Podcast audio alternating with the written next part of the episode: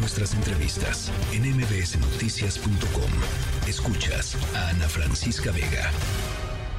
Ya vamos a agregar lo que más me tiene contento, la disminución de pobreza y la reducción de la desigualdad. Los últimos datos del INEGI. En la encuesta ingresos gastos por familia que hacen cada dos años. Ya lo dimos a conocer, pero es este decir de los más pobres. En el 16 el ingreso trimestral por familia 11.141. En el 18 prácticamente no subió, se mantuvo 11.183. Aún con la pandemia subió 11.333 y ahora, en el dato del 22, 13.411. Un aumento del 16 al 22 de 20.4 y del 18 al 22 19.9. Todo un incremento del 18 al 22. Una disminución del 2.2 del 18 al 22 de los que tienen más ingresos, pero ya del 20 al 22 ya también ellos tienen un incremento de 7.8. Bueno, el Coneval, el Consejo Nacional de Evaluación de la Política de Desarrollo Social, dio a conocer hoy las cifras sobre eh, mediciones de, pobreza en nuestro país. Hay una buena noticia, la pobreza disminuye en 5 millones de personas. Sin embargo, por supuesto, pues eh, cuando vas eh, pues adentrándote en las cifras y en las categorías, las cosas se ven pues con, con, sus tintes también grises. Hay más de 50 millones de personas en México sin acceso a servicios de salud. Entonces, a pesar de la disminución de la población en situación de pobreza, pues aumenta eh, la las personas que, eh, eh, que carecen de acceso a los servicios de salud y también hay que decirlo, aumenta la cantidad de personas en pobreza extrema en México. como siempre, un extraordinario trabajo el que realiza el Coneval. doctor José Nabor Cruz, secretario ejecutivo del Coneval, gracias por platicar con nosotros esta tarde. Estimada Ana Francisca, muy buenas tardes, un gusto platicar contigo y todo tu auditorio. A ver, pues eh, me parece que pues ahí está la nota, digamos, estos 5 millones de, pobres menos en el país es una buena noticia, pero pues hay que irle también eh, entendiendo las distintas categorías, ¿no?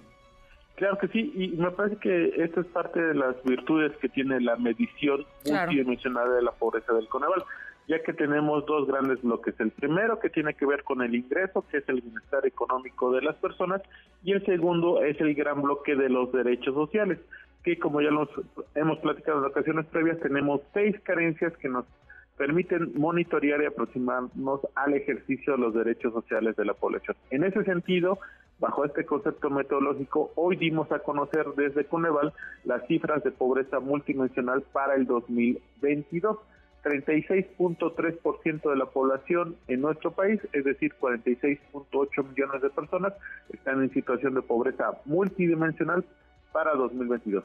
Al interior de este grupo tenemos dos desagregaciones. Población en situación de pobreza moderada, que es un 29.3%, y población en situación de pobreza extrema, que es un 7.1% para 2022 pero también tenemos, eh, como ya lo señalabas eh, previamente, la desagregación por cada una de las carencias sociales. En ese sentido, tenemos dos que se incrementan respecto a 2020.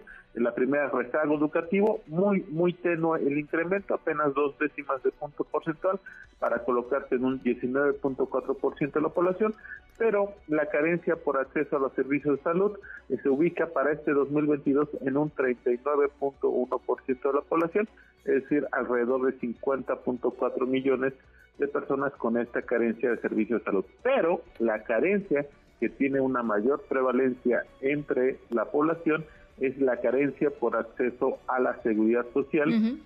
el, dato que dimos a conocer hoy es que 50.2% de la población está reportando esta carencia. Si bien debo decirlo que desde, desde 2016 esta carencia se ha venido reduciendo, también ha sido con reducciones relativamente pequeñas, pasamos de un 54.1% en 2016 a este 50.2%. Esta carencia en especial pues está asociada principalmente a todavía la alta prevalencia de empleos informales en nuestro país que no cuentan con un esquema básico de protección social y esto explica por qué tenemos esta carencia como la que reportan el mayor número de personas en nuestro país para 2022. Sí. Oye, el, el tema, uno de los temas que a mí me parecen eh, pues eh, eh, muy importantes es el asunto del rezago educativo. y ahí, pues también las, las noticias no son realmente buenas, ¿no? Prácticamente seguimos manteniendo a una de cada cinco personas en nuestro país con rezago educativo y uno de los elementos que presentamos en la conferencia de prensa de la mañana fue justo la desagregación de los componentes de esta carencia. Muy rápidamente tenemos que todavía aquella población de 16 años o más que nació antes de 1982, 23.7% no cuentan con primaria completada. Otro ejemplo es aquella población de 3 a 21 años que no asiste a la escuela y no cuentan con educación obligatoria, o sea, primaria secundaria, es de un 15.9%.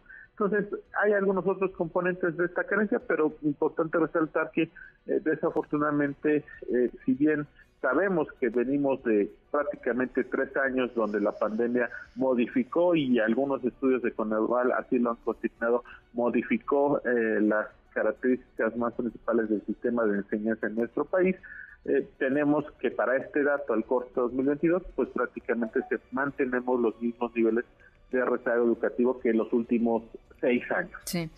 Eh, pero lo que tú dirías es, eh, digamos, el, el, mejor dato son los 5 millones que salen de la pobreza, el peor dato son los 50 millones de personas que no tienen accesos, eh, acceso a, servicios de salud, ¿no? O sea, ese es, digamos, si, si uno tuviera que ponerlo, los, la palomita y el tache serían esos.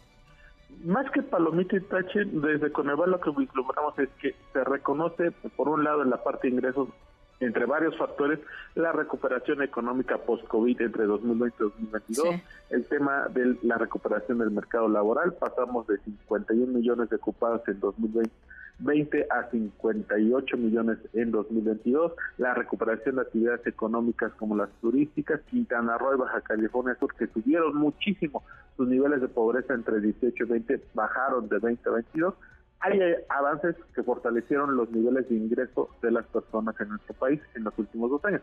Pero claramente con este indicador de carencia y otros documentos que hemos publicado de Conavar, insistimos que es muy necesario que el Estado mexicano, gobierno federal, estatales municipales puedan seguir teniendo un fortalecimiento, en este caso del bienestar, de esta estrategia, para que se puedan fortalecer los hospitales pues de segundo y tercer nivel en nuestro país. Te cuento rapidísimo, hace un par de semanas dimos a conocer un estudio diagnóstico sobre el derecho a salud en nuestro país. Hicimos trabajo de campo en ocho entidades donde se está establecido el IS Bienestar desde inicios de este año y sí hemos eh, dado algunas recomendaciones muy puntuales que se centran básicamente en que se debe de delinear normativamente en lineamientos de la separación cuál es el rol presupuestario del gobierno federal, cuál es el rol presupuestario de las entidades estatales y la urgente necesidad de avanzar en la infraestructura de hospitales de segundo y tercer nivel en algunas entidades que no cuentan. Tenemos Nayarit que no tienen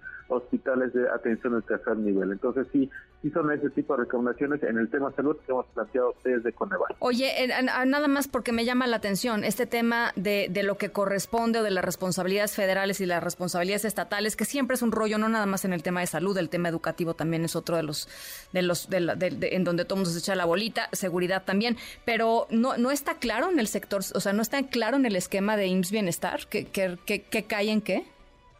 se está avanzando, se está trabajando en ello. Al momento que nosotros hicimos el trabajo en campo hacia finales del año pasado, pues justamente se estaban eh, desarrollando los reglamentos y, lineamientos operativos del programa como tal, pero también es parte de la heterogeneidad de los eh, procesos administrativos que tiene cantidad operativa. Te pongo ejemplos muy puntuales. Hay algunas entidades que inclusive en las clínicas de primer nivel no tienen un proceso de escrituración de posesión legal del lote donde está la clínica de primer nivel. Entonces, ese tipo de cuestiones ya muy particulares tienen que ser cubiertas por la parte de los reglamentos o lineamientos operativos que le den certidumbre jurídica y administrativa, sobre todo a las autoridades de salud a nivel estatal.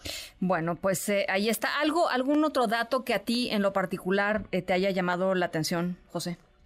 Bueno, me parece que, insisto, tenemos la, parte de la recuperación de los ingresos, pero evidentemente también importante destacar que otras tres carencias tuvieron una reducción, yo diría, inercial. Las dos de vivienda, eh, Coneval ha sido muy, eh, ha, sido enfático con entidades estatales el momento que presentamos la mención multidimensional a nivel estatal, pues que centren también su atención en aquellas áreas geográficas como las zonas rurales, serranas del país, donde todavía hay un déficit importante de la estructura de vivienda, para que puedan continuar con los avances de reducción de estas dos carencias de vivienda como se demostró al parecer en este 2022, pero que esa tendencia continúa en los siguientes años. Bueno, pues eh, de verdad, de, mm, felicidades a toda la gente que hace posible estas mediciones del Coneval. Eh, por ahí decía, ¿no? Lo que se mide se puede cambiar, ¿no? Y eso es, justamente eh, lo importante de conocer, de conocer estos números y con la confiabilidad con la que siempre trabaja el Coneval. Muchísimas gracias, doctor. Al contrario, siempre un gusto platicar contigo y todo, todo, todo. José Nabor Cruz, secretario ejecutivo del Consejo Nacional de evaluación de la política contra la pobreza. Noticias.